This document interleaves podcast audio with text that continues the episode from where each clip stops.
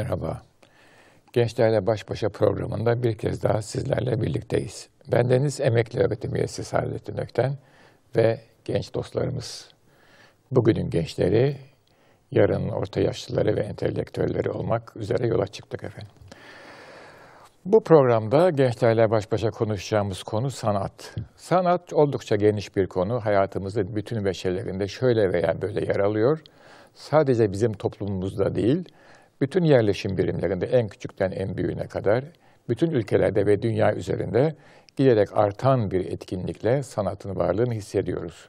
Özellikle iletişim çağında, özellikle iletişim çağının getirdiği yenilikler içerisinde sanatın adeta bir anda nakledilebilir bir varlık olduğunu görmekteyiz. Eskiden bir tabloyu görmek için bir özel müzeye gitmek gerekirken şimdi elektronik ortamda arzu ettiğiniz tabloyu kendinize özgü şartlar altında seyredebilirsiniz. Arzu ettiğiniz müziği evvelden dinlemek üzere mutlaka bir konsere gitmek zorundaysanız şimdi ise elinizdeki müzik çalarlar vasıtasıyla bunu dinliyorsunuz. Ancak şu soruyu her zaman aklımızda tutmamız lazım. Acaba aynı ortamı, aynı duygusal vasatı, aynı ambiyansı yakalayabiliyor muyuz? Yoksa sanat eserini kendisine layık olmayan bir kıvam ve hava içinde mi idrak ediyoruz, seyrediyoruz, dinliyoruz? Bunu bir miktar daha dikkatle düşünmek gerekir diye altını çizerek söylemeyi bir vazife sayıyorum. Çünkü sanat her kula ya da her insana nasip olan bir mevhibe-i rahmani ya da bir yetenek değil. Bu programlarda her zaman söylemeye çalıştığım gibi iki ayrı konsepte, iki ayrı söyleme göre iki ayrı dil kullanmaya çalışıyorum. Çünkü bu dünyayı biz başlangıcından sonuna kadar iki ayrı konseptle birlikte paylaşmak zorundayız. Birisi vahiy, düzen, birisi akli düzen. Bunu hiç akıldan çıkarmamamız gerekiyor diye düşünüyorum. Bu programda şu anda sanat nedir üzerinde durmaya çalışacağız. Sanat nedir? Bizi nasıl etkiliyor? Bunun üzerinde biraz fikir yürütelim diye düşünüyorum. Şöyle bir soruyla başlayalım. Sanat faaliyeti ne demektir? Şimdi efendim sanat faaliyeti insanın duygusal varlığında, duygusal aleminde ortaya çıkan, o alemde doğan, o alemde ürün veren ve o alemi etkileyen bir faaliyettir. Nasıl bedensel bir takım faaliyetlerimiz bedenimizi etkiliyorsa, mesela spor yapmak gibi, nasıl bir takım faaliyetlerimiz zihni kapasitemiz üzerinden yürütülüyor ve o kapasiteyi etkiliyor, zenginleştiriyorsa, mesela matematik problemi çözmek gibi, veya iktisadi meseleler üzerinde düşünmek gibi sanat da bizim duygusal dünyamızda gerçekleşen bir eylem. Esas hedefi, gayesi duygusal dünyamızın üzerinde olan bir faaliyet. O dünyayı zenginleştiren, o dünyayı biçimlendiren ve o dünyaya bir istikamet tayin eden bir faaliyet. Ancak bu faaliyetin ortaya çıkabilmesi için sanat eseri dediğimiz olguya ihtiyaç var vasıtaya veya vesileye. Sanat eseri de dışarıdan baktığımız zaman tamamen maddi araçlarla yapılan bir şey. Peki maddi araçlarla yapılan bir şey, taşla, metalle, mürekkeple, kamış kalemle veya çok ileri derecede teknolojik ürün olan bir yazı kalemiyle vesaire yapılan bir şey nasıl oluyor da bizim iş dünyamızı etkiliyor? Çünkü bakıyoruz ki birçok eser, birçok e, obje aynı maddeyle yapılmış. Onlara baktığımız zaman, onları kullandığımız zaman, daha genel bir tabirle onlarla iletişime geçtiğimiz zaman içimizde böyle bir yankı, böyle bir etki uyanmıyor. Peki sanat eserinin farkı ne? İşte o farkı altını çizerek söylemek gerekiyorsa sanat eseri her ne kadar maddi bir objeler bütünü ise de ama onun içinde manevi bir haber, bir mesaj var sanat eseri dediğimiz şeyin içerisinde maddenin ötesinde maddeyi aşan ama var olmak için o maddeye muhtaç olan bir mesaj var. Bu neye benziyor biliyor musunuz gençler? Bu bize benziyor. Biz fizyolojik bir varlığız. Yunus ne diyor?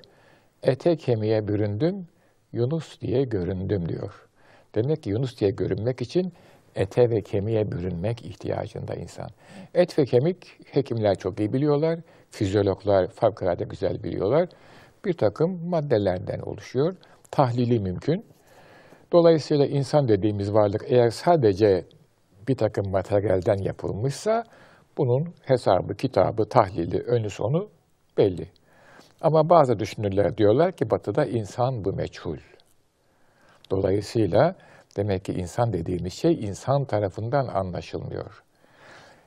İnancımıza göre Allah tarafından anlaşılır, halk edilmiş. Sekülariteye göre de kendi kendine var olmuş meçhuller yumağı halinde. Peki nedir o meçhul olan? İşte insanın ruhu diyelim, nefsi diyelim, duygusal boyutu diyelim, kalbi diyelim, gönlü diyelim, bir şey diyelim. Ama biliyoruz ki o dediğimiz şeylerin hepsi soyut şeyler ve bizi biz yapan şeyler. Bu bir ilahi e, sunu, bir, bir yaratılış meselesi yahut da bir oluş meselesi. Ama sanat eserinin oluşunu biz zaten biliyoruz. Nedir o? Kreasyon dedikleri Franklerin. Yani e, materyali alıyor insan ve oradan bir e, kompozisyon ortaya koyuyor. Bu kompozisyonun manevi bir mesajı var. Dolayısıyla sanat dediğimiz şey bir tarafıyla çok güçlü bir olgu, çok büyük bir etki e, içinde barındırıyor. Bir tarafından da İslami ve imani yönden baktığımız zaman çok tehlikeli bir şey.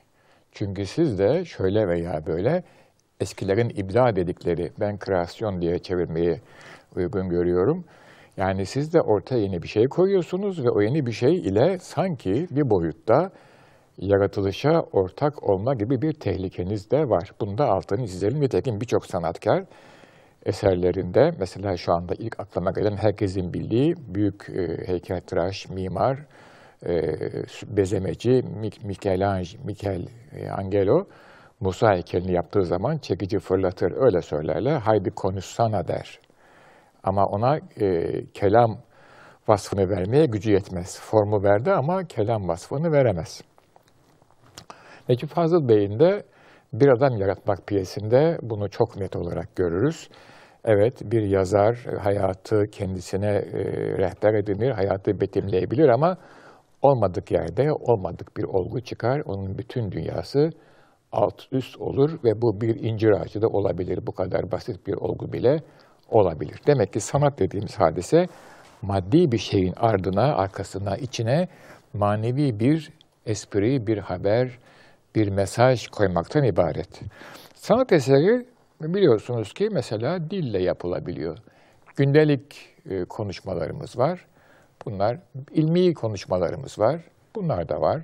Gündelik konuşmalar lazım, gerekli, olmadan olmaz. İlmi hayat için bilimsel konuşmalar lazım ama mesela bir şiir okuduğunuz zaman veya bir tirat veya bir tiyatro eserinde bir parça okuduğunuz zaman orada aynı sözcükleri kullanıyorsunuz, aynı dili, aynı materyali kullanıyorsunuz. Fakat o materyalin içine öyle bir hava katıyorsunuz ki bu insana verilmiş bir e, güç. O hava bir anda sizi alıyor, başka bir yere götürüyor. O başka bir yerin ne olduğunu daha sonra konuşmaya çalışacağız. E, tiyatro, opera bunlar hele müzikle beraber giriyor. Hareket ve söz. E, müzik var, peki resim var, bezeme var. Renkler, hepimizin bildiği renkler. İstediğiniz boyayı alın ve boyayın. Ama o renklerle düz bir sata, yani iki boyutlu bir düzleme ressam dediğimiz adam veya nakkaş öyle bir form çiziyor ki o form belki asırlar boyu insanları etkiliyor. Yahut bir hattat. Onunki daha da basit. O da renk de yok. Sadece siyah var ve sarı ahırlı kağıt var. Öyle bir form çiziyor ki bir harf çiziyor, bir elif çiziyor, insanları etkiliyor. Neden? İşte onun elindeki, tabii eli bir vasıta, onun gönlündeki, onun iç dünyasındaki birikim, onun elinden o maddeye intikal ediyor. O madde bir aracı madde, elektrik teli gibi iletken. O maddeden başka gönüllere, göz vasıtasıyla başka gönüllere intikal ediyor. Gören göz, peki göz bir gaye mi, bir vesile mi, bir vasıta mı? Tabii ki bir vesile ve vasıta. Gören, gören göz ama duyan, etkilenen gönül oluyor. Bütün insanlarda bu böyle.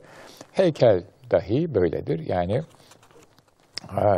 de baktığınız zaman bazı uygarlıklar heykeli kısıtlamışlardır, e, stilize etmişlerdir, başka yerlerde kullanmışlardır. Mesela mezar taşları gibi bazı uygarlıklarda birebir heykeli yapmışlar ve oralarda da her uygarlığın kendine göre bir etkilenme biçimi vardır.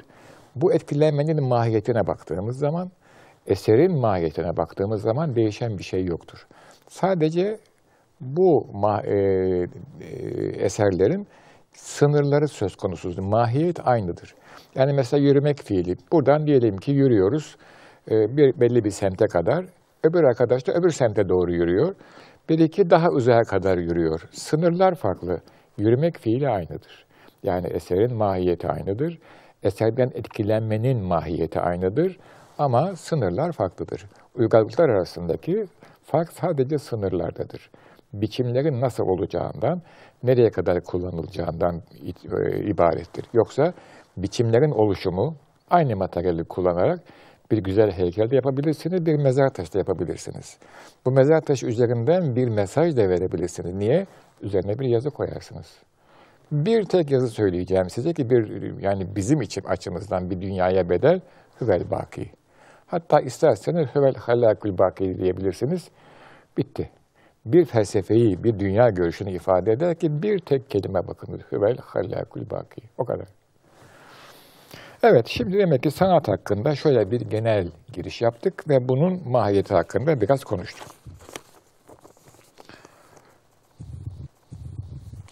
Peki bir yapıt veya bir eser, modern tabirle de kullanılan ara sıra yapıt diyorlar.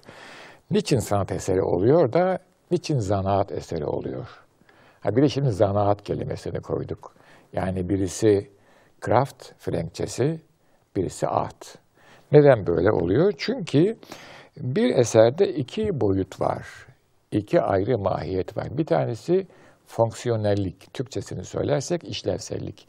Yani bu eser bizim işimize yarıyor mu, yaramıyor mu? Bir ikincisi ise simgesellik. Yani o esere baktığımız zaman, onu kullandığımız zaman oradan bize intikal eden mana. Şimdi basit bir baston alalım. Benim yaşlar için baston giderek önemli hale geliyor. Bu bastonun görevi yolda yürürken insana üçüncü bir ayak görevi yapmak. Bir de bir takım böyle e, yabani hayvanlar gelirse onlara sallamak. Bazen de insanı kızdırırlarsa pek hoş değil ama insanlara da ha demek. Bastonun görevi bu. Bir sopa da olabilir. Yahut ucu kıvrık, efendim kenarı sedef kalkmalı, işlemeli başına bir kartal süsü verilmiş vesaire. Bir araç da olabilir. Bu fonksiyon değişmiyor. Ama birisinin işlevselliği değil. Mesela diyelim ki bastanın ucuna bir küçük haç koydum. Bir anda bir form itibariyle bir başka dünyaya gönderme yapıyorum. Yahut bir küçük hilal koydum. Yahut eskiden mesela tarikatlarda asa vardır. O tarikatın tacının küçük bir modelini koydum. Bir anda baston veya asa kimlik kazanıyor. Demek ki bir esere baktığımız zaman o eserin işlevselliği şüphesiz var. Mesela resmin işlevselliği ne olabilir? Modern dünyada insanların mücevherleri ve paraları oluyor, kıymetli kağıtları oluyor. Bunların mühim bir kısmı bankada duruyor. Ama bir kısmı da evde duvar kasasında duruyor. Tablolar o duvar kasasını örter. Filmlerde görmüşsünüzdür yani. Adam tabloyu çeker, arkadan kasa çıkar, şifresine oynamaya başlar. Bir tane fonksiyon. Ama bu işlevsellik çok küçük bir işlevsellik.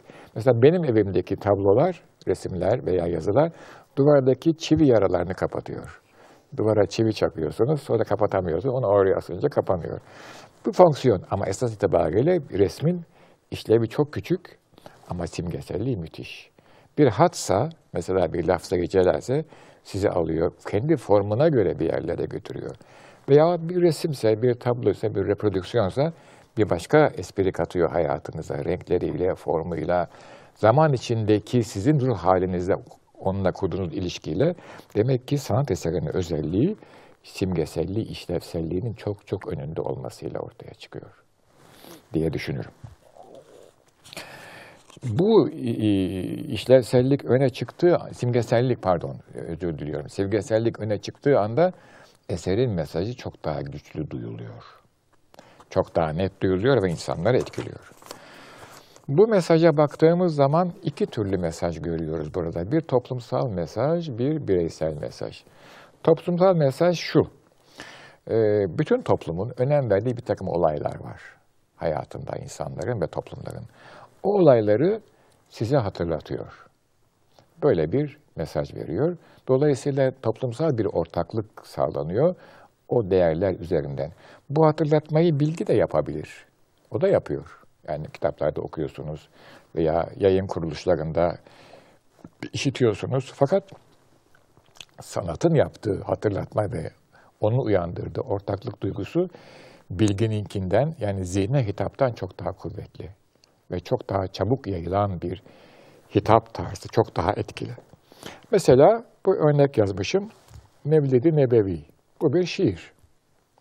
Ama Mevlid-i Nebevi 1400'lerin e, başında yazılmış. 2000'lerin başında hala okunuyor. Bütün kesimler tarafından okunuyor. Nedir? İslam peygamberinin doğumu için yazılmış bir övgü şiiri. Bir şiir. Ama müziği de var. Peki bunun Batı dünyasında karşılığı var mı? Var. Oratoryolar. Mesela e, Noel oratoryosu, Bach'ın meşhur bir oratorya. O da Cenab-ı İsa'nın doğumu için yazılmış bir oratoryo. İfade tarzları farklı ama ikisi de iki ayrı peygamberin doğumu için yazılmış kutsal birer eser. Bunlar çalındığı, okunduğu, icra edildiği zaman toplumda o olaylara karşı olan duygusal, düşünsel ilgi ve bilgilenme artıyor. Adeta bir ortak inanç ve duygu zemini oluşuyor. Ee, mesela e, Batı dünyasında marşlar var. Bizde de tanzimat ve devamında olmaya başladı. Onlar da yine e, belli bir siyasi hadisenin, belli bir e, nasyonel başarının kutlanması için yazılmış şeyler. E, bizde de kadim zamanlarda bunun karşılığında tekbir vardı. Hatta tekbir o kadar belirleyici ki İslam uygarlığının karşıtları dahi tekbirle adeta bir haber aldıklarını, bir mesaj aldıklarını hissediyorlar ve diyorlar ki tekbir, tekbir getirdi. Yani negatif söylem itibariyle tekbir getirdi diyorlar ama tekbir demek ki belirleyici bir şey. Ki pozitif veya negatif ona göre belirleniyor, ona göre ortaya çıkıyor. Bireysel manada sanat e, insana o vakte kadar hiç duymadığı bir ruhi hali tattırabilir. Bir farklı hüzün, bir farklı sevinç, buruk bir sevinç, içinde sevinç olan bir hüzün, bir gurbet ve ayrılık hissi gibi, bir hiçlik, yokluk duygusu gibi insan ruhunun o vakte kadar tatmadığı bir hissi tattırabilir. Bu bir e, bireysel e, deneyim olur. Yahut da e, bildiğiniz, hissettiğiniz fakat ifade edemediğiniz bir ruh halinin maddeye dönük ifadesi olur. İnsan çoğu kez bir şiir okuduğu zaman, bir hikaye, bir roman, bilhassa şiirde olur bende bu. Ah ben de tam bunu söyleyecektim ama hay Allah söyleyemedim. İşte o hay Allah söyleyemedim, sanatkarla düz adamı ayıran lakırdıdır. Ben de tam bu, bunu boyayacaktım ama boyayamadım. E, Van Gogh'la beni ayıran çizgide işte odur boyayamadım sözüdür. Buna, bunları yapar. Dolayısıyla sanat hakkında ilk e, etapta söyleyeceklerim bundan ibaret. Zannediyorum zaman bayağı daraldı. Ancak bir tek soru alabileceğim. Evet, sanatla ilgili bu anlattıklarımı da içeren sorunuz varsa onu alayım. Buyurun efendim. Hürmetler hocam öncelikle. Estağfurullah, estağfurullah lütfen. Ee, sanat eserinin oluşum sürecinde e, sanatçının üzerinde ilhamın yani belki de İslami bir deyişle vahyin önemi yatsınamaz bence. Tabii. Ee, peki bu süreçte sanatçının e, ilham kaynağı üzerinde etkisi olabilir mi? Yani bunu bir şekilde tetikleyebilip tetikleyebilir mi sizce? Şimdi bu şöyle hani ağlamayan çocuğa meme vermezler diyorlar ya bizim bir atasözümüz var. Ee, sanatkar mutlaka ve mutlaka talepkar olmalıdır. İlham kaynağı e, neyse yani bana sorarsanız zaten ilham dediğimiz hadise sadece e, manevi alemden gelir ama tabii seküler e, olgu buna böyle bakmıyor. Toplumdan ilham aldım diyor, doğadan ilham aldım diyor. O ayrı bir hadise ama mutlaka mutlaka talepkar olması lazım sanatçının. Yani armut piş, ağzıma düş bu olmaz. Sanatkar zaten gerilimli adamdır, problemli adamdır. Hayatta e, ben öyle ciddi bir sanatkar yani hele böyle yaratıcı sanatkar dediğimiz yani ufuk açan, yol açan böyle bir eli yağda bir eli balda sanatkar ne gördüm ne de duydum ne de okudum. O gerilimli adam daima talepkardır ve o talebinin neticesi de hiçbir zaman e, boş çevrilmiyor. Tabii boş çevrilenler de var. Onlar da o boş çevrilmenin getirdiği bedbinliği eserlerine yansıtıyorlar. O da güzel bir şey oluyor yani. Bazıları cevap alıyor, o muhteşem cevabı yazıyor. Bazıları alamıyor, elim boş elim boş kaldı diyor. Yani bu e, sıradan insanın e, ümitsizliği değil, çaresizliği değil, büyük bir yeteneğin, büyük bir ruhun feryadı. O da kendi içinde çok hoş oluyor. Ben tabii onlardan Allah'a sığınıyorum. O çok zor bir şey fakat müthiş bir çığlıktır o yani. Efendim e, bir sualimiz daha olabilir gibi görünüyor. Belki bir soru daha sorabilirim. Peki efendim bu taraflardan bir ses daha çıkmadığına göre buyurun. Sanatçı gerilimli insandır dediniz. Peki sanatçının bulunduğu gerilimli, stresli ortam onun üretkenliğini artırabilir diye, Bazen miyiz? arttırır bazen arttırmaz. O çok şeye bağlı. Sanatkar adeta e, böyle probabilistik yani zar gibi bir şey sanatkar. Bazen o gerilim onu hüsrana e, ve kapalılığa sürükler. Bazen de muhteşem bir açılım gelebilir. Yani sanatkarın kendi hayat macerasını ve e, üretkenliğini e, hiçbir bana göre hiçbir kurala bağlayamıyoruz. Öyle oluyor ki e, olmadık yerde müthiş eserler veriyor. Sonra yıllarca, bana sorarsan yüzyıllarca susuyor. O da ayrı bir e, macera ne olduğu belli değil. Şimdi hatırlıyorum bu Kierkegaard diye bir adam var. E, şeylerin babası, varoluşçuların.